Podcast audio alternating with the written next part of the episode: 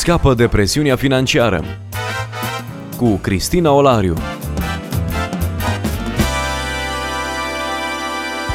Bine v-am regăsit la o nouă întâlnire. Alături de mine este pastorul Titus Păștean, reprezentant național Crown Financial Ministries în România. Bun revenit în studioul nostru.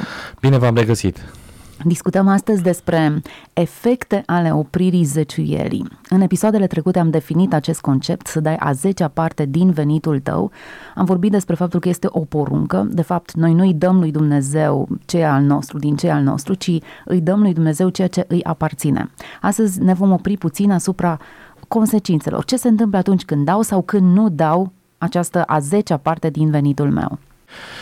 Da, perspectiva oamenilor vis-a-vis de efectele aducerii zeciuielii sau a reținerii ei sunt diferite și constatarea mea este că unele persoane, cât privește zeciuiala, subliniază foarte mult efectele pozitive și o fac aceasta în ideea de a încuraja.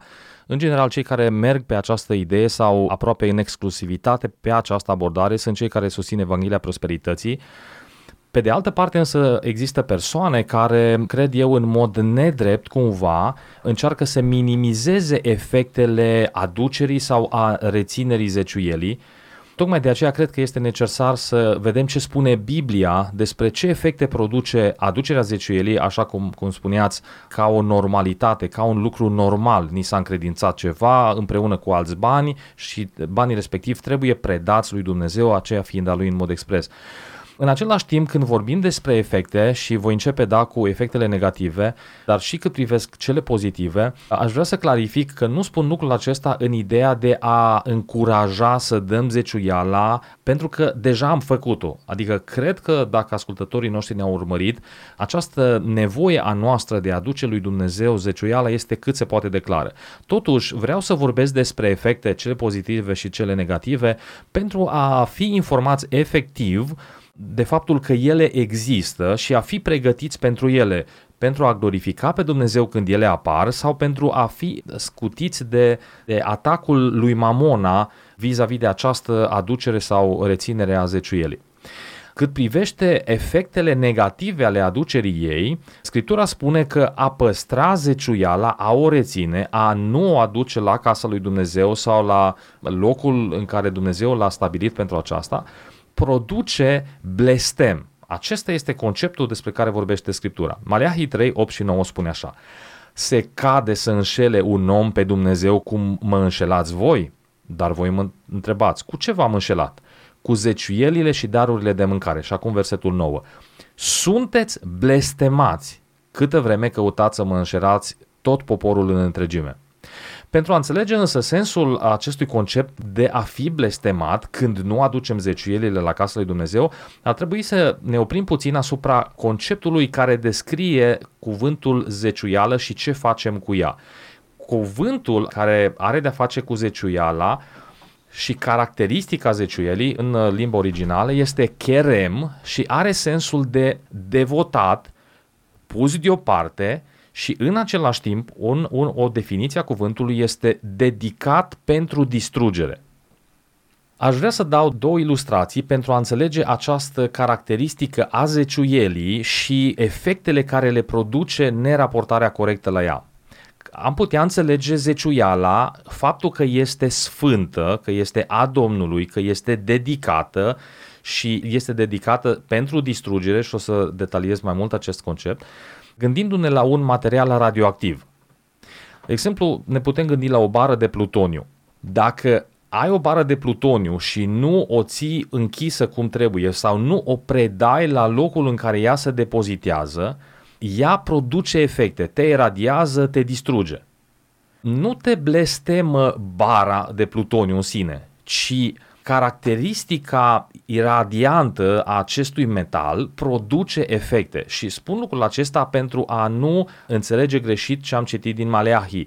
Nu Dumnezeu ne blestemă, aici Maleahi spune sunteți blestemați, există consecințe, există implicații și la fel zeciuiala care nu este adusă câtă vreme ea nu ne aparține, este a lui Dumnezeu, este la noi într-un uh, întrecere, în tranziție, înspre casa lui Dumnezeu, ea produce efecte, produce blestem. La ce se referea blestem? Oamenii au definiții diferite când zic că îl blestemă pe cineva. Să-i se întâmple rău, să eu știu. Modul în care blestemul se manifestă poate fi diferit și poate lua forme în toate felurile. În cadrul în care noi ne referim acum, în Maleahi, ce context avea acesta? Păi, în cazul lor, întreaga națiune era în robie, câmpul nu mai rodea, familiile nu mai, nu mai stăteau împreună, nu aveau nașteri, era greu. Întreaga atmosferă de viață era sub imperiul blestemului, nu, nu, nu găsesc altă idee. Era, era ceva dificil, complicat și puteai să te uiți la detalii particulare, dar întreaga atmosferă a vieții era, era negativă. Cum zic, nu Dumnezeu îi pedepsea, nu era un, un, o pediapsă, ci era un efect radioactiv, dacă vreți, greu, dificil, destructiv asupra vieții lor, care se materializa în diverse feluri. Cu mențiunea, încă o dată, că nu Dumnezeu îi blestema, ci că această neraportare corectă la lege, la această cerință, această lege morală, producea efecte. Încă o dată fac uh, referire la legea gravitației despre care am vorbit altă dată. Nu ne bate Dumnezeu când sărim în cap de pe bloc. Nu se răzbună Dumnezeu pe noi, nu ne răsplătește Dumnezeu, realmente legea își face efectul. Când sărim în aer fără parașută, cădem și ne frângem gâtul. În același fel, neaducerea zeciuielii produce efecte naturale care Biblia le numește blestem. Un alt exemplu, poate care ne ajută să înțelegem această idee de a fi blestemat, o găsim în Iosua, capitolul 6, versetele 17 și 18, episodul în care Dumnezeu îi cere lui Iosua dintre toate cetățile care vor fi cucerite, unele dintre ele, Dumnezeu le cere să fie considerate cherem, același concept ca și zeciuiala, speciale date Domnului. Iosua 6, 17 și 18. Cetatea să fie dată Domnului spre nimicire, să fie cherem ea și tot ce se află în ea, dar să lăsați cu viață pe curva Rahav și pe toți cei ce vor fi în casă cu ea, pentru că a ascuns pe solii pe care trimiseserăm noi. Feriți-vă numai de ceea ce va fi cherem, dat spre nimicire, Căci dacă veți lua ceva din ceea ce este dat spre nimicire, cherem, veți face ca tabra lui Israel să fie cherem, să fie blestema, să fie dată spre nimicire și o veți nenoroci. Prima cetate pe care Dumnezeu îngăduie poporul Israel să o cucerească, Dumnezeu o vrea ca zeciuială, să fie toată a lui, să fie dată lui Dumnezeu, tot aurul să fie a lui Dumnezeu și nimeni uh, să nu ia nimic de acolo. În mod normal, soldații când cucereau o cetate aveau voie să își ia un fel de salariu ca pradă de război. În, în anumite situații însă, ca și în cazul cetății Ierihon, Dumnezeu spune nu. Această primă cetate este a mea. Voi luptați, voi faceți tot ce trebuie făcut ca și până acum, însă ea este cherem, este a mea. În momentul în care Acan a luat ceea ce era al Domnului și era dat spre nimicire, ce s-a întâmplat? A adus blestemul asupra casei lui și asupra lui Israel.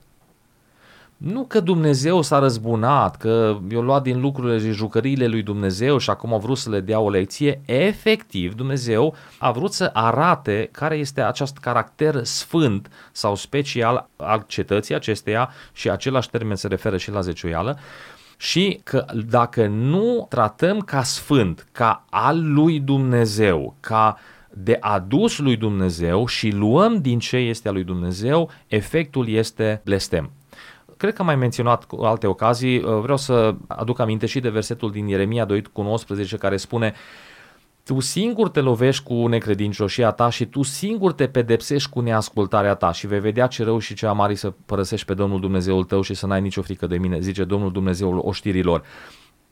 Încă o dată, nu Dumnezeu blestemă, Dumnezeu nu poate fi ispitit să facă răul, însă există blestem care se abate asupra celor care nu respectă acest cherem, acest spus deoparte pentru Dumnezeu.